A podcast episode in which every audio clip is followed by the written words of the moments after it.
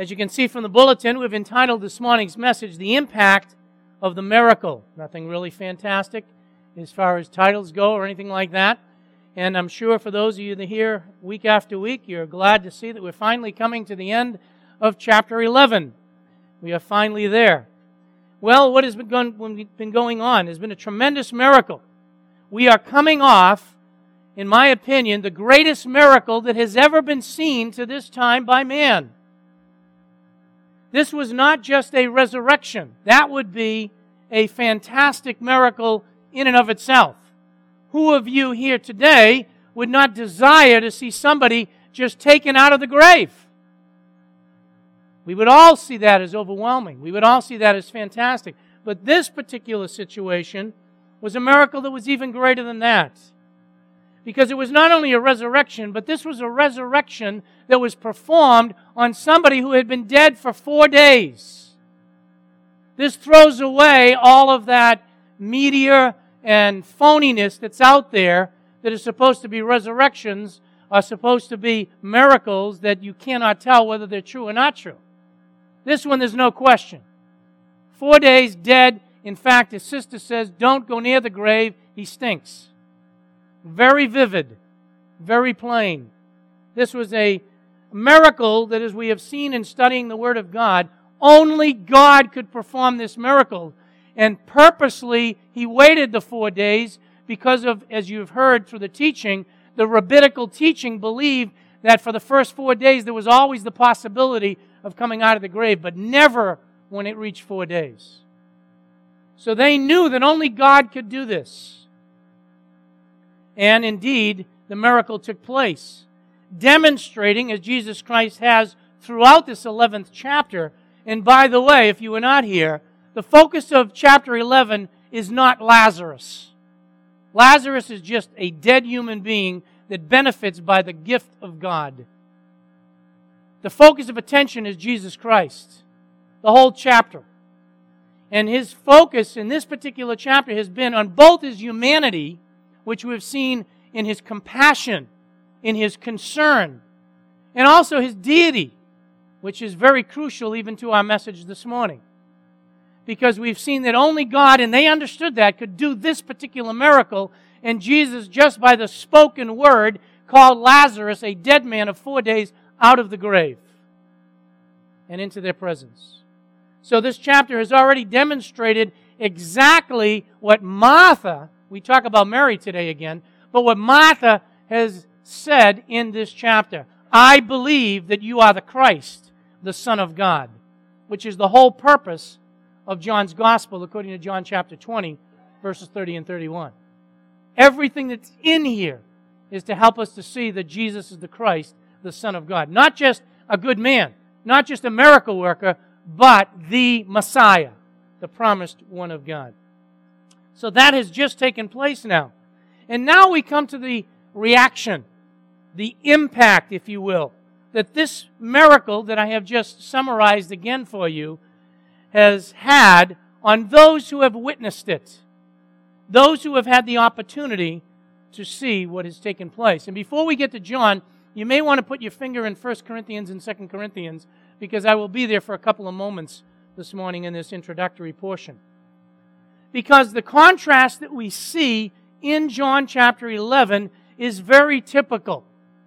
There is always this type of situation, either when Jesus spoke or when he did a miracle, when he did any type of teaching, there was always a different reaction.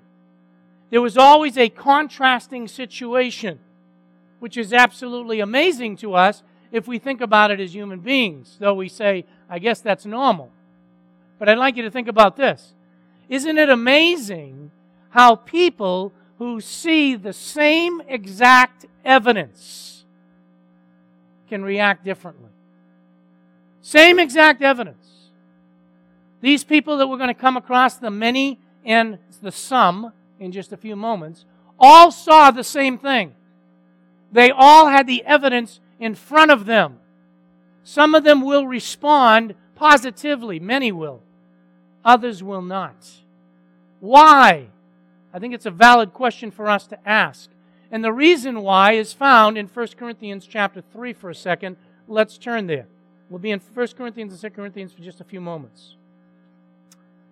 We need to remember this in witnessing. That's why I want you to be there. In 1 Corinthians chapter 3, let us not forget this. Verses 5 through 9. What then is Apollos? And what is Paul? Servants through whom you believe. Even as, watch this, the Lord gave opportunity to each one. Now, it isn't that Apollos and Paul didn't have a part. Watch. I planted, Apollos watered. What's the key here? But God, what? He gives the increase. God gives the increase. He causes the growth.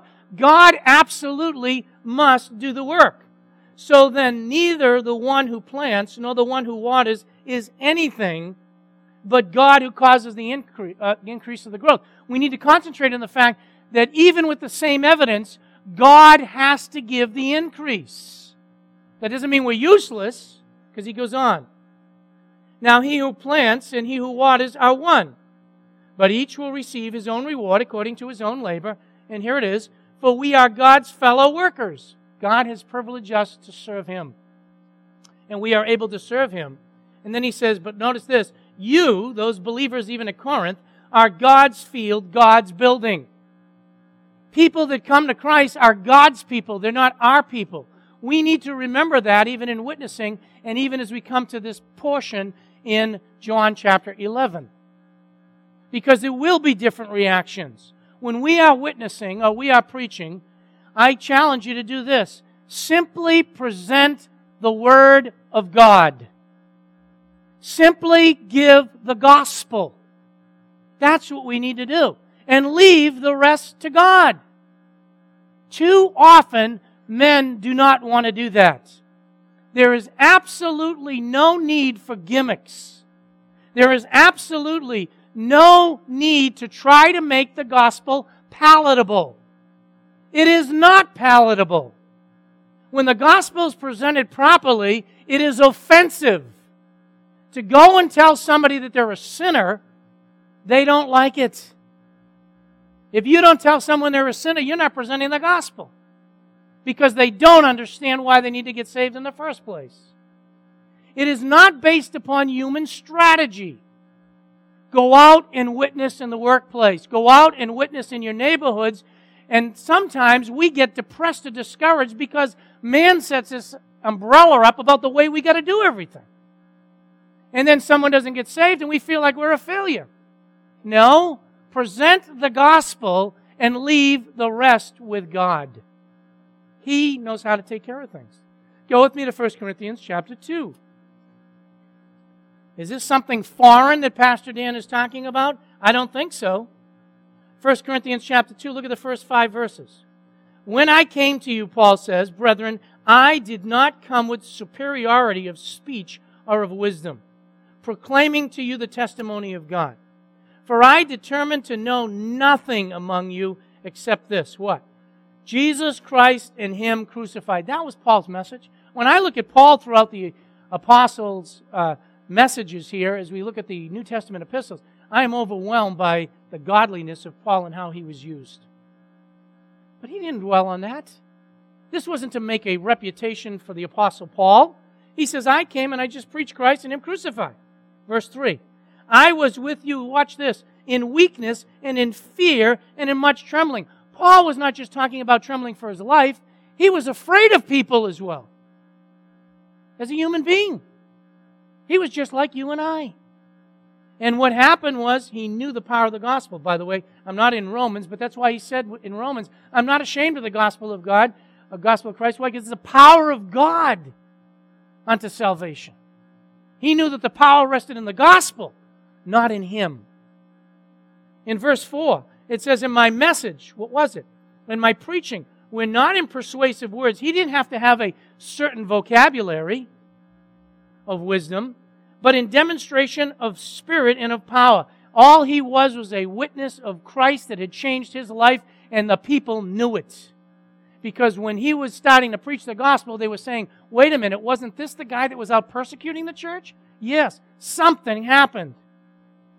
He didn't have to go with any gimmicks, he just went with a message. That's all he did. Verse 5. Why? Here it is. The purpose is so that, that's the purpose, your faith would not rest in the wisdom of men, men, but what? On the power of God. And that's why it's important. That's what we need to realize even here. How can people see a resurrection like that and have different reactions? Because everything rests on the power of God in God working. It doesn't rest on the schemes of man. In chapter 1, just across the page, you just noticed it, verses 18 and 19. He says, For the word of the cross, watch this, is foolishness to those who are perishing, but to us who are believing or being saved, it is what? The power of God. For it is written, I will destroy the wisdom of the wise and the cleverness of the clever I will set aside. It's got nothing to do with cleverness when it comes to the gospel. Nothing whatsoever. In fact, go to 2 Corinthians, just two more passages, I think. 2 Corinthians chapter 4. You want to walk out of here with one thing, here it is this morning. And it's why we're going to see that people have different reactions. God's got to do the work, not man. In 2 Corinthians chapter 4 verse 5, here's what Paul says, "For we do not preach ourselves." Let me tell you something, if anybody ever stands in this pulpit or in any other classroom that you go to and they're all about themselves, run. This is not about Pastor Dan. This is not about people. And Paul said it is not about him. He said this We don't preach ourselves, we preach Christ Jesus as Lord, and ourselves what? Your bond servants for Christ's sake. That's what it is. We are nothing but fellow workers with God and bond servants one of another, and we leave everything else to God because our preaching is not about anything but the gospel of Jesus Christ. Now, not everyone will believe. In 2 Corinthians, since you're there, go to chapter 2 for a minute. You are never a failure. Let me leave you with this. 2 Corinthians chapter 2. When I say leave you on this on this section here. In 2 Corinthians chapter 2, remember verses 14 through 16. Look what it says. But thanks be to God who how many times causes us to triumph? Always. Always. Listen, if you are a believer, if you know Christ, you are always triumphant. When I had the opportunity and I went to Argentina to preach to the missionaries, that whole week was spent teaching them on their triumphant, uh, being triumphant in Christ. That you are victorious. Don't ever go away from witnessing saying to myself, what a failure I was. Did you preach the gospel? Yes. Then what are you worried about? The results are not up to you. Watch what it says. Watch. He says, We are always triumphant, leads to triumphant in Christ, and manifest through us, watch this, the sweet aroma of the knowledge of Him in every place. For we are a fragrance of Christ to God among, notice that, our life is to be lined up with God. It is to be a fragrance of Christ to God among those, watch this, who are being saved and among those who are perishing. To the one, we are an aroma of death to death, that's the perishing. And to the other, an aroma of life to life. We don't fail. Why? Because our Savior does not fail. If our message goes forth, God takes care of the rest. And if there's no increase, it's because God didn't give it increase. Plain and simple. Plain and simple. It is God, I won't turn you there, but is God is the one that must lift the veil. He says that in 2 Corinthians chapter 3, and I've preached through that book and you know it. He's got to lift the veil. And he even used Moses as an example in how the people of Israel, and that's what's part of your responsive reading here in Acts, that the part of Israel would not receive. They heard the message, they saw the evidence, and they still wouldn't believe because God's got to be the one to lift the veil, not you or me. Our job is to give the message and leave the rest with God. This is not about statistics. This is not about trying to make Fellowship Bible Church a church of 200, 300, 400, 500, 600. That is his territory. It's a matter of preaching the gospel. It's a matter of letting God work. Statistics be left with him. I would not want to stand before Christ when that time comes and say, Oh, I want you to know I saved a thousand souls and have him turn around and say, Really? Number one, you didn't save anybody. And number two, those professions of faith stick around for the rest of the message. Were not real because you didn't do it the right way. And if you had preached the gospel the right way and left the increase with me, but look at how many have come to salvation. I don't want to have that happen. Now, go back to John chapter 11 with that as a foundation. Why do people have different reactions? God's going to give the increase. The outline for this section, those of you that know me, they're not my outlines. I take them right from Scripture. This Scripture, this section of, of Scripture outlines itself. How do you know that? Well, look, in verse, it's outlined in the first three points by the conjunction translated therefore or so. In verse 45, therefore many. Verse 47, therefore the chief priests. Verse 54, therefore Jesus. Gives me its own outline. I don't need to outline it. Did it itself. Number four, my fourth point of my outline is where you find the word in verse 55, and now. So what happens is this outlines the whole thing, and giving us the reaction, it gives us the reaction of different groups. The many and the some, the chief leaders, then what Jesus did as a result, and then sets the tone for chapter 12 by giving us the next section where it talks about and now, when it gets into the Passover. So we'll use that as the outline, which is what I did to give the outline that you have. Let's begin by seeing the impact that it had on the majority in verses 45 and 46 and then the some. Let's deal with the many first. Verse 45. Therefore, many of the Jews who came to Mary and saw what he had done believed in him. Very positive situation. First of all, the Jews are mentioned because the Jews were the ones waiting for the Messiah. They were the people of God. They were the ones to understand. They should have been looking for the signs. That doesn't mean that there could not have been Gentile observers there at the graveside. It's possible. But the concentration is that Jesus came to the Jews first, and he came as their Messiah. So, as the people of God, they should have known who he was. And it says that they, the ones that were with Mary, I was fascinated by that with the commentaries, by the way. And I'm going to give you an opinion that's different from the commentaries. In verse 45, the commentaries I consulted started to talk about why it mentioned the name Mary. And because of the fact that, well, Mary had more friends than Martha had. I'm serious. I'm talking about excellent commentaries. And their, their, their time was spent on, well, I think she had more friends, she was more compassionate, and whatever. I don't think that's the reason at all. What do you think the reason is then, Pastor Dan? I think the text tells you. It says in verse 45, it says, Many of the Jews who came with to Mary. Who was that? Look at verse 31. Verse 31. Then the Jews who were with her in the house and consoling her, when they saw that Mary got up quickly, they went out. It's talking about the same people. There's no other reason in verse 45. It's got nothing to do with friendship. It's got nothing to do with anything else. It's the people that are com- consoling her. And that's what it's referring to. So what happened in verse 47 uh, verse 45, excuse me, the Jews now come, the ones that were with Mary, those that were consoling her, and when they saw it was done, now they come to this place called belief. We'll deal with that in just a second. I want you to notice the number of eyewitnesses. We don't have the specific number, but there were many that were eyewitnesses to the resurrection of Lazarus. I have done many a funeral, as you know, and I have had people come up after funerals and talk to me if we could only see somebody resurrected from the dead, we have nobody that's seen it. Who are you kidding? Many saw Lazarus get resurrected. In fact, the scriptures record for us in Corinthians that when Jesus got resurrected and the epistle was written, there were still a great majority of over five, near 500 that had seen it, that were still alive and around when it was written. All kinds of eyewitnesses. Man can get all the evidence in the world, and that is not what's going to bring them to Christ. It is God working in the heart. But they were first-hand witnesses. Now it says that they believed. Now they believed. That is faith. There's no trick here. They believe, that's faith. What is faith? Well, salvation has to come by faith. Salvation is by grace, it's a gift of God, through faith. That's how it comes.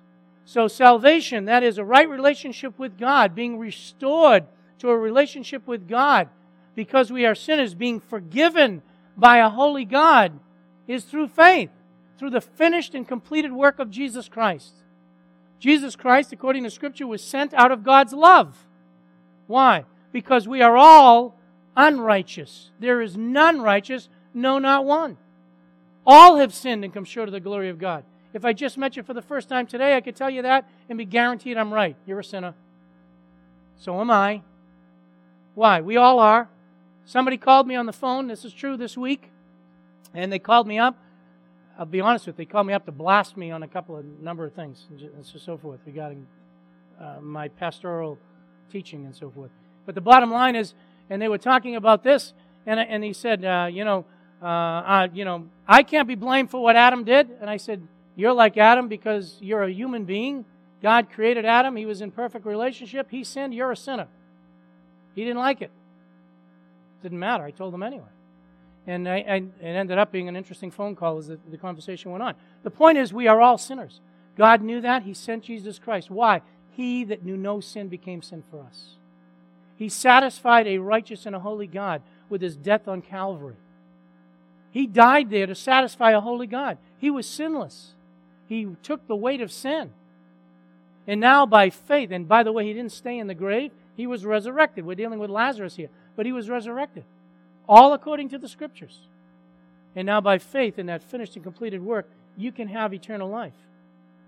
So, salvation comes by faith. But, as we have already seen in the Gospel of John, this may be a shock to some of you, but it shouldn't be to most. Not all faith is saving faith. And how I would love to get that out over the airways to Christianity today. There are many that are professing faith in Christ that are not saved. Not all faith is saving faith. We've already seen that. How do you know that, Pastor Dan? It's pretty bold to say something like that. Let me first of all, by the way, it's interesting that Pastor Stringer dealt with some of these same verses this week, and he didn't see my notes. But the first thing I want you to see is the object of the faith has got to be in the right place. Where is it? In Jesus Christ. No place else.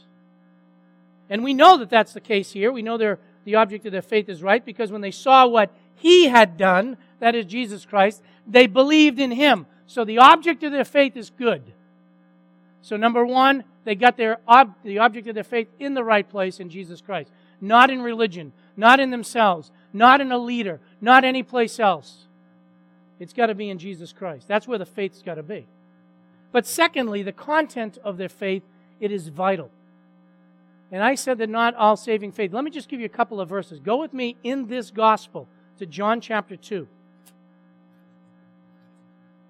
You need to see this. John chapter 2. Look at verses 23 to 25. Now, what happened in John chapter 2? Somebody, volunteer. What happened in John chapter 2? Everybody knows? Huh? Water got turned to, to, to, to wine, right? A miracle. There was a miracle that took place. Well, that might have drawn people to belief, right? Watch, verse 23. Now, when he was in Jerusalem at the Passover during the feast, many believed in his name. Praise the Lord, right? Watch. Observing the signs which he had done. That's what we have in John chapter 11. It's another sign. They saw the miracle. It wasn't that they didn't see it, they had the same evidence, and they believed. Verse 24. But Jesus, on his part, was not entrusting himself to them. Why? He knew all men, and because he did not need anyone to testify concerning man, for he himself knew what was in man. He knew what was going on inside. There were these were miracle seekers. These weren't broken hearts coming to Jesus because they needed salvation. They were looking for the guy that could do the signs and the miracles. Go with me to chapter 6, same book. These are the things that we've learned we need to be careful. John chapter 6, verses 14 and 15. And again, by this, this is a passage where Jesus says he's the bread of life, he's the light of the world. All of that's coming out. You come down to verse 14. Therefore, when the people saw the sign, the miracle, which he performed, this, what did they say? This is truly the prophet who is to come into the world. That's good. But what was their perception? Verse 15 Jesus knew what it was. So Jesus, perceiving that they were intending to come and take him by force to make him king, he withdrew again and went into the mountains himself alone. They had the wrong motivation. They believed that what? He could do miracles. How do we know that? Go down to verse 66, same chapter.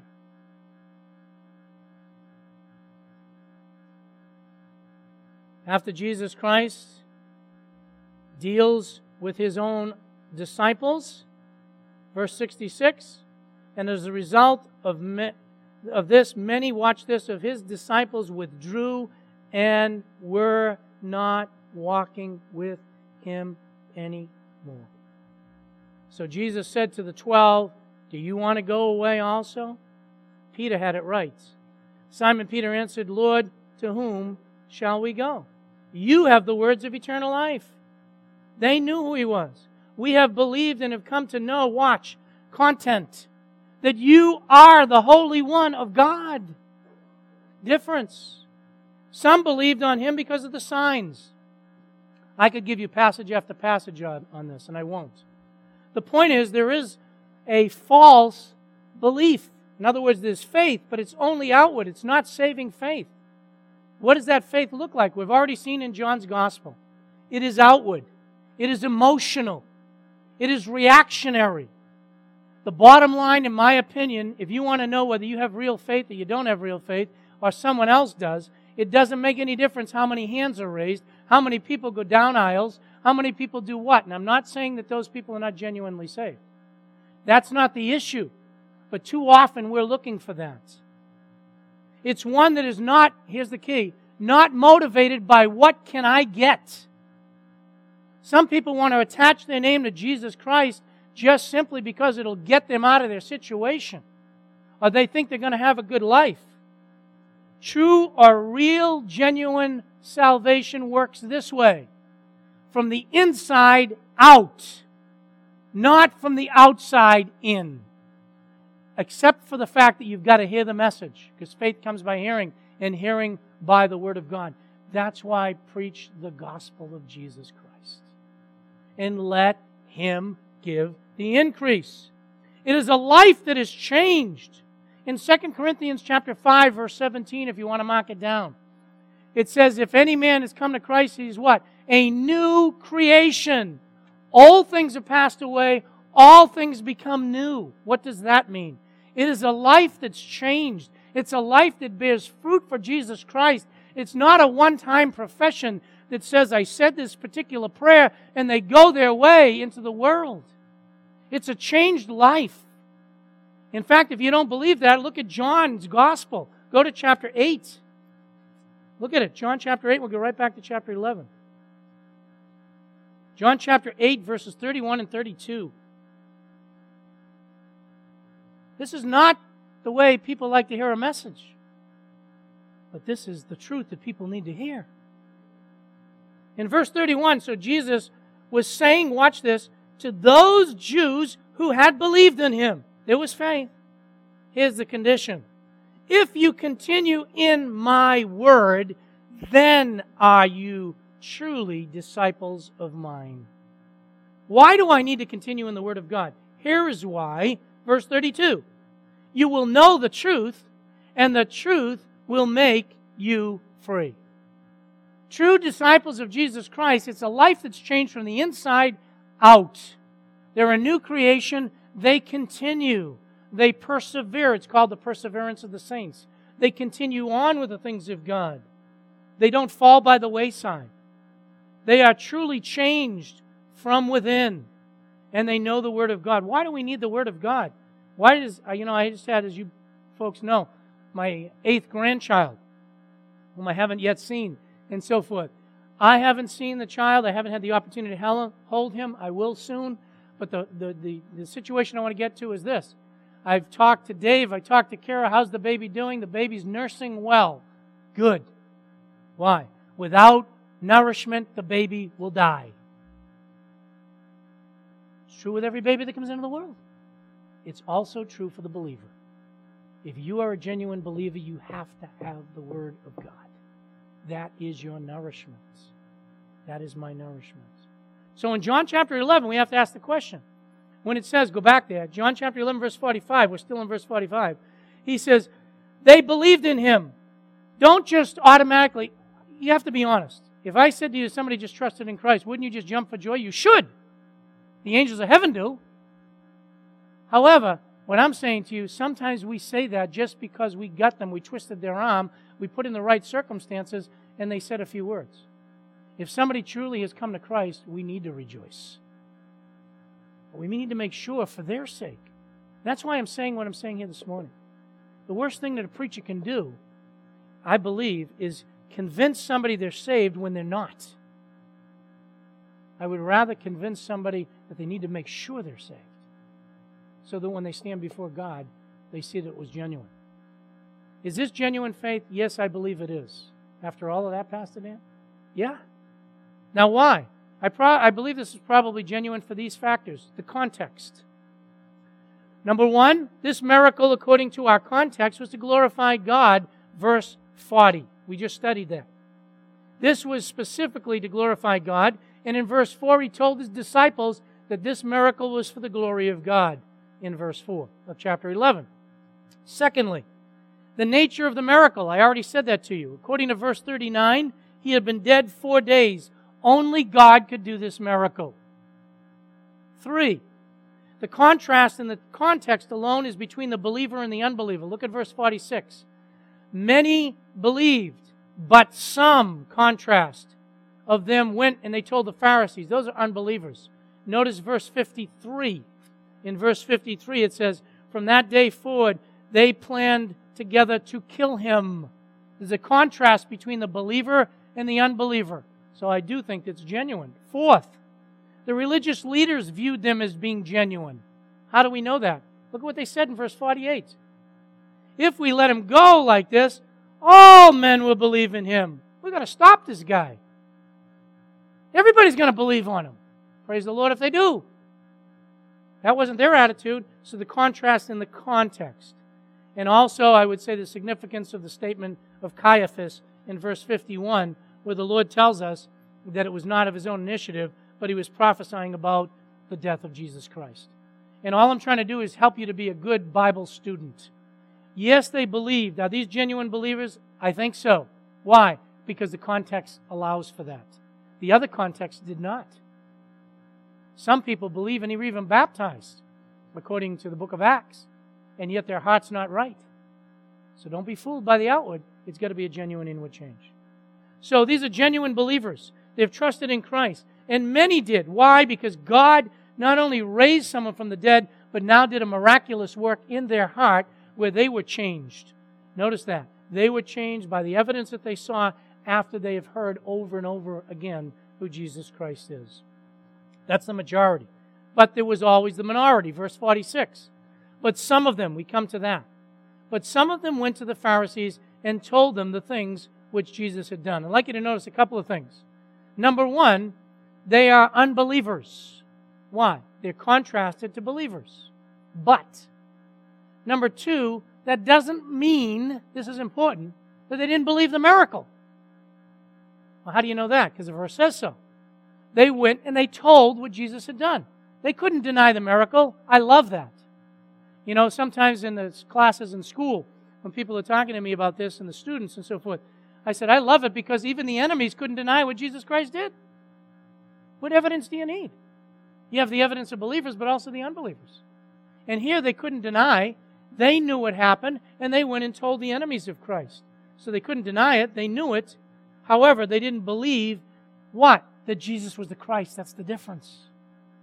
They didn't believe that he was the Messiah. They saw the miracle, whether they thought he was some magician or whether they thought whatever, the context doesn't tell us. But they went and told the enemies of Jesus Christ. Obviously, unbelievers. That leads us to the reaction of the religious leaders. What do they do? Verses 47 to 53. You can look at it while I preach on it. They call for a council. Emergency meeting. Hurry up, get the leaders. This is the Sanhedrin. They called the chief priests and the Pharisees and they convened a council together. What are they doing? That was known as the Sanhedrin. These are the leaders. They get them all together. And they are discouraged. Why? People are still believing in Jesus Christ. They cannot deny the miracle. There is no place that they do that. In fact, if you notice in verse 47, for this man is performing, what does it say? How many? Many, doesn't it? Many signs. That's the word for miracle. They couldn't deny it. Even those who are going to have him killed cannot deny what Jesus Christ is doing. But they convene a council. And what are they doing? They're frustrated. What are we going to do? Why? They are concerned. What are they concerned about? Now, watch carefully. Are they concerned about truth? I don't think so. Are they concerned about what God is doing? I don't think so.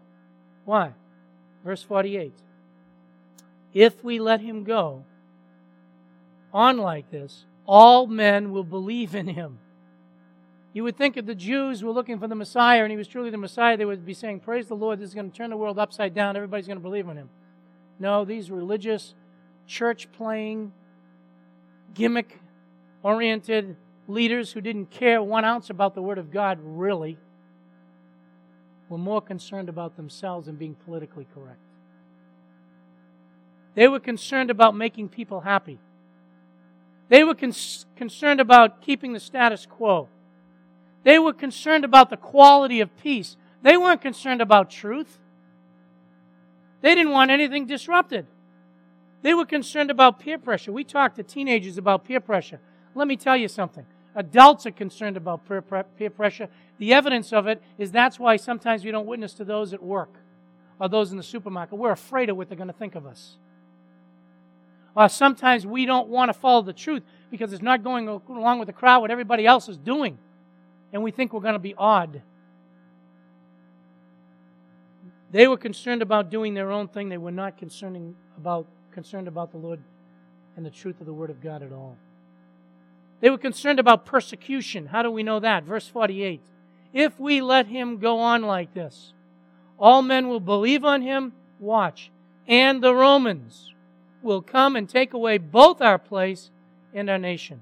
They were concerned about persecution on them, that they would lose the temple, and they would lose their power with the Roman government who was allowing them to consist as a religious entity. You know, I praise the Lord for our government, and I praise the Lord that we have freedom. And we have, I've given you a lesson on this very recently around the 4th of July. We have a responsibility, regardless of who is in office, regardless of what we think. Our responsibility is to get on our knees and pray for our leaders and nation. That's the Christian responsibility. Okay? That doesn't mean we can't exercise rights in other areas, and I've dealt with that. But we need to see that we need to pray. But here's where the line gets drawn. So what if the Roman government takes away our temple? So what if the Roman government persecutes us? They should have had the courage to say, because they were the religious leaders, if this is truly the Son of God, if this truly is the Messiah, if He's the one so be it. Persecution, come on. That's where we draw the line. And in the New Testament, in the book of Acts, that's what we find. When it comes down to obeying God and man, that's where you draw the line. If somebody tells you you can't preach the gospel, you listen to God, you don't listen to them. Now, that's not saying that you don't work and be a fool on the job. You got a job to do as well. But you need to have that in line. And when the time comes, and you know that's true from this pulpit, when the time comes, if the government insists on telling us we can't preach on certain things, this book is getting open from this pulpit, and we're preaching what's in here no matter what. Doesn't matter. You need the truth. You need the truth. Now it's interesting. Up steps the chairman, chairman of the board, Caiaphas. And that's all that means. There's a lot that's made about it in the commentaries. I don't think there needs to be who was high priest that year. He's just saying he was the one that was in power at the time. That's all he's saying. And what goes on, he basically says pretty strong language. You know nothing at all. That's a very nice way of saying you're stupid. It is. I'm being honest with you. Very blunt. That's what he's saying. And he, I want you to notice this, his objective is to kill Jesus Christ. He says, You don't know. He says, or take into account that it's expedient for you that one man die for the people and that a whole nation doesn't perish. The context of that was what we just read. He was concerned personally about the fact that if we let this guy go on, many are going to believe we're going to lose the temple, we're not going to be able to continue on, and our whole nation's going to be affected. And he's saying, you don't have to think too much about that. The solution's easy. It's a no-brainer. Kill him. That's exactly what he's saying and exactly what he intended. But I want you to see something else. In spite of his intent, notice what verses 51 and 52 say. God was in it. Now, he did not say it of his own initiative. What that is showing you, by the way, people sometimes struggle with inspiration. It shows you just how God can impose his will upon the will of man if he wants to. He let him say what he said. The intention of Caiaphas is to kill Jesus. We know that because it also comes down to verse 53. From that day on, they were planning together to kill him. However, Jesus was actually prophesied to die for the sins. How do we know that? God says so. Being the high priest, he actually prophesied what happened. Jesus was going to die for the nation. Nation of what? Israel. He came unto his own. That's how we started the Gospel of John. But his own didn't receive him. And not the nation only, but in order that he might also gather together one, the into one, the children of God who are scattered abroad. Now, I think, first of all, to the Jews, that meant those Jews that were scattered out of Jerusalem. But it also means that the gospel will go to the Gentiles. And according to the book of Ephesians, God miraculously brings the Jew and the Gentile into one body so that the two become one.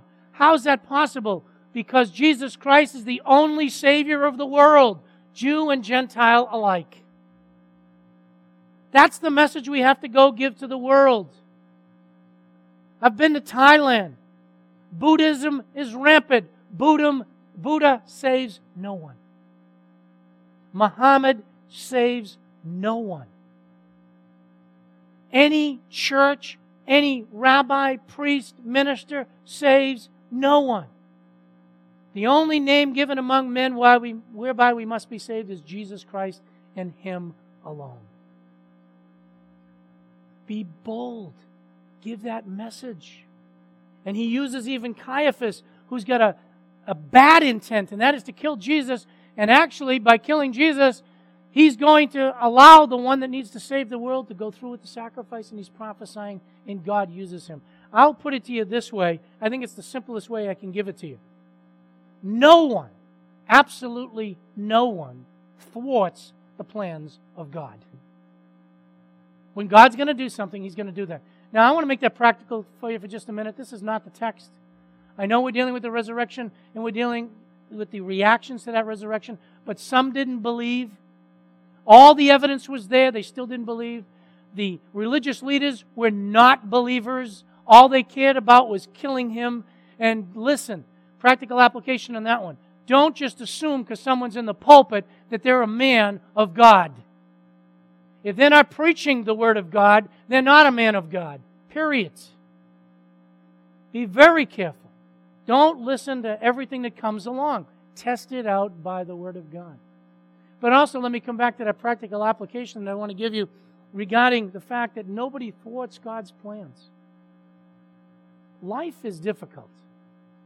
Right now, 2010, people are really losing jobs. The economy is tough. We get news. Mary Kalika just passed away. Mary Campo just got home from the hospital. There are others in this assembly that are battling with cancer. There are all kinds of situations that come. It is difficult. Family situations with, with children and spouses, many, many difficult situations. Listen, stick to the Word of God and what God wants you to do. No one's going to thwart God's plans, and He's still in control, folks. You can find refuge in Him. You can continue to trust Him. He knows what He's doing, even when we don't. Apply James 1 when you don't. Ask God for wisdom. Ask Him for strength to bear up under the trials. He hasn't deserted you. He never will forsake the believer. Never, ever. Nobody changes God's plans. None at all. It's interesting because in comments, just in closing on this part of it, need to wrap things up. But to me, the religious leaders, as I've watched him just through, watched them just through John's accounts. isn't it interesting? They've tried everything. Remember? Just in John's account. They've tried to disprove that Jesus was the Christ. It didn't work. They, ta- they tried to counter his, his teaching. When he taught one thing, they would come in behind him and teach something else. We've seen that in John. That didn't stop the people from believing. They've tried personal attacks on him and questioning him by sending lawyers and everything else trying to trick him. That didn't work. Recently, they've threatened with excommunication. If anyone believes on him, we'll throw you out of the temple. That didn't work. Now many believe on him. And now they're threatening so that they'll kill people. And they want him killed. Nothing is working so far. So, what are they going to do? They're going to aggressively seek to kill him. In fact, it's only a little ways away. They're going to aggressively seek to kill him. They already knew in their hearts that they couldn't stop the people from believing in him. They had all the evidence themselves, and they just wanted to play their little game. We need to be careful. That can apply to us. Yes. We can end up playing church. Too many Christians are doing that. They're playing church. It's not a life. Too many leaders are doing that more concerned about structure and whatever it is that they've got than being concerned about the truth of God. We need to examine our own hearts collectively, individually, and make sure we're really sold out to doing what's right, to following the truth. They're going to pursue actively killing him. The third point, just bounce over it. Time's escaping. But verse 54 Jesus no longer walked publicly. This is now the end of his public ministry. What's his reaction? He essentially closes off his public ministry until he comes to present himself on what we know as Palm Sunday, in which he will present himself as the king. But the miracles and all that that he's been displaying publicly, why? Is he afraid of them? Hardly. Not at all. You know why? Because he wants things done in his Father's timing. It's not time for his cup to be borne yet. He still needs time to watch this until he dies to instruct his disciples. Look at that in verse 54. He comes near and he stays with the disciples. He's still ministering, he's still teaching, he's still concerned because they are going to carry on the ministry. They are going to be the ones that are going to proclaim the gospel, as they will be told in Acts chapter 1 and verse 8 in Jerusalem, Judea, Samaria, and the uttermost part of the earth. And you and I are still the extension of that. And we need to still be proclaiming the gospel today. And we need to still see ourselves as his disciples. And we need to spend our time with Jesus Christ. How do we do that? In the Word of God in prayer. How you doing? How's your prayer life? How's your reading? Sad thing to me as a pastor, and we all fail, starting right here. But when you see some of the struggles sometimes believers are having, and I ask, Are you reading? And they said, No, not, not like I should be.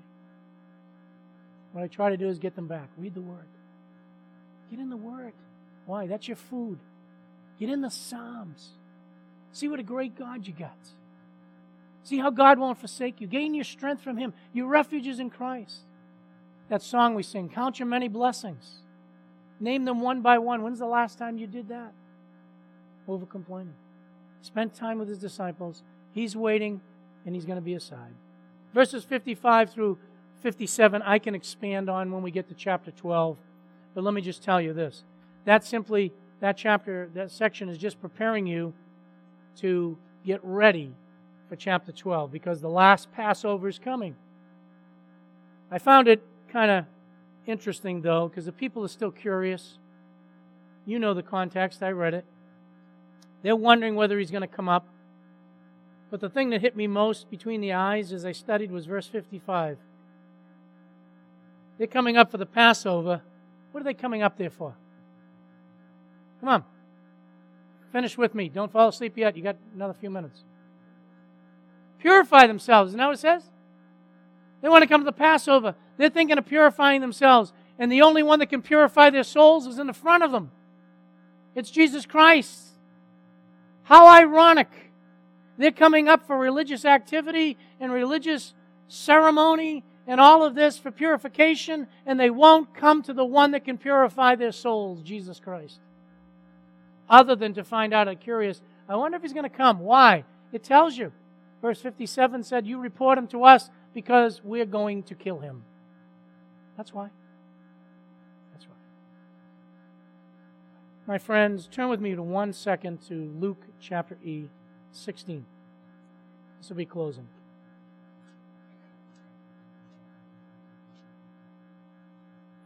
John chapter 11, that we are just concluding right now, in my personal opinion,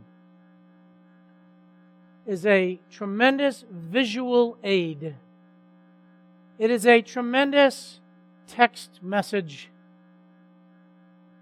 It is a tremendous Facebook picture, whatever you want to do to relate it to today's society, of a situation in which all the evidence in the world can be presented and man's heart still is hardened in believing specifically that Jesus is the Christ. Not just a miracle worker, but the Christ. It's a picture and visual aid of this passage, Luke chapter 16. Just look at two verses with me. I hope you know the context. In verses 30 and 31, some have died. One guy's died, he's in hell. Another one's died, he's in heaven. And he knows that his brothers are on earth. And he says, Send somebody back. Look at verse 30. But he said, No, Father Abraham, but if someone goes to them from the dead, they will repent. What was the response? But he said to them, If they do not listen to Moses and the prophets, and my friend, that is a fancy way of saying the Word of God in the Bible. They will not be persuaded even if someone raises, rises from the dead. And John chapter 11 demonstrates that. The religious leaders didn't believe, some of them didn't believe, but don't forget that many did. And that ought to be the encouragement to you and I to go out and present the gospel. In this audience today, as I close, is probably in this auditorium. People have not yet come to Christ. You've had the evidence. There could be people that have come to this church since it's been founded. And you've said the words, you had faith in the name of Jesus Christ, but have never come to believe on Jesus Christ. You've had all the evidence, all the preaching that could be in the Word of God. Or maybe you just got the message last week and you haven't come to believe. My appeal to you is to trust in Jesus Christ as the Son of God, as the Savior, your Savior, the Savior of the world, the one that came, the Messiah of God. He is the Christ, that you might have life through His name. Come to repentance. Believe in Him today. You don't need a formula. You can do it right there in the pew. Trust in Him for salvation today, not just as a miracle worker. For those of you that are believers, we have eyewitnesses of this miracle. Go out. You are an eyewitness as a changed life of a person that's come to Christ and is a new creation. And go out and proclaim the gospel with simplicity. Just give the gospel, leave the results with God. This is not about us, it's about Him. It's about His message. And I'll tell you, if you spend the rest of your life preaching the gospel of Jesus Christ and leaving the results with Him, you will stand before the Lord and hear, Well done. Let's close in prayer. Heavenly Father, we thank you and praise you for the Word of God. I thank you for the miracle that happened with the resurrection of Lazarus. I thank you for the sign that was given that others could believe that Jesus is the Christ. And I thank you and praise you that many did believe on Jesus Christ for who he truly is. Father, in this audience, there's no question in my mind that there's people who have not yet come to Christ. I pray that you'd help them to look beyond the emotion of the moment. Help them to see that they're a sinner doomed to eternity unless they repent and turn to Jesus Christ. And right there in the pew, help them to come to trust in Jesus Christ, the only Savior of the world the one who is the way, the truth, and the life. the only way that they can come to you. And I pray that they believe on Him and get saved. For those of us that know Christ, Father, give us a boldness.